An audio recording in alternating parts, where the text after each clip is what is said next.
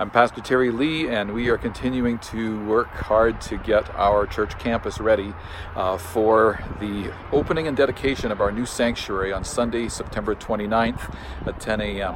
In the meantime, we're worshiping at Edison School, just immediately north of our church campus, on Sunday mornings at 9:30 a.m.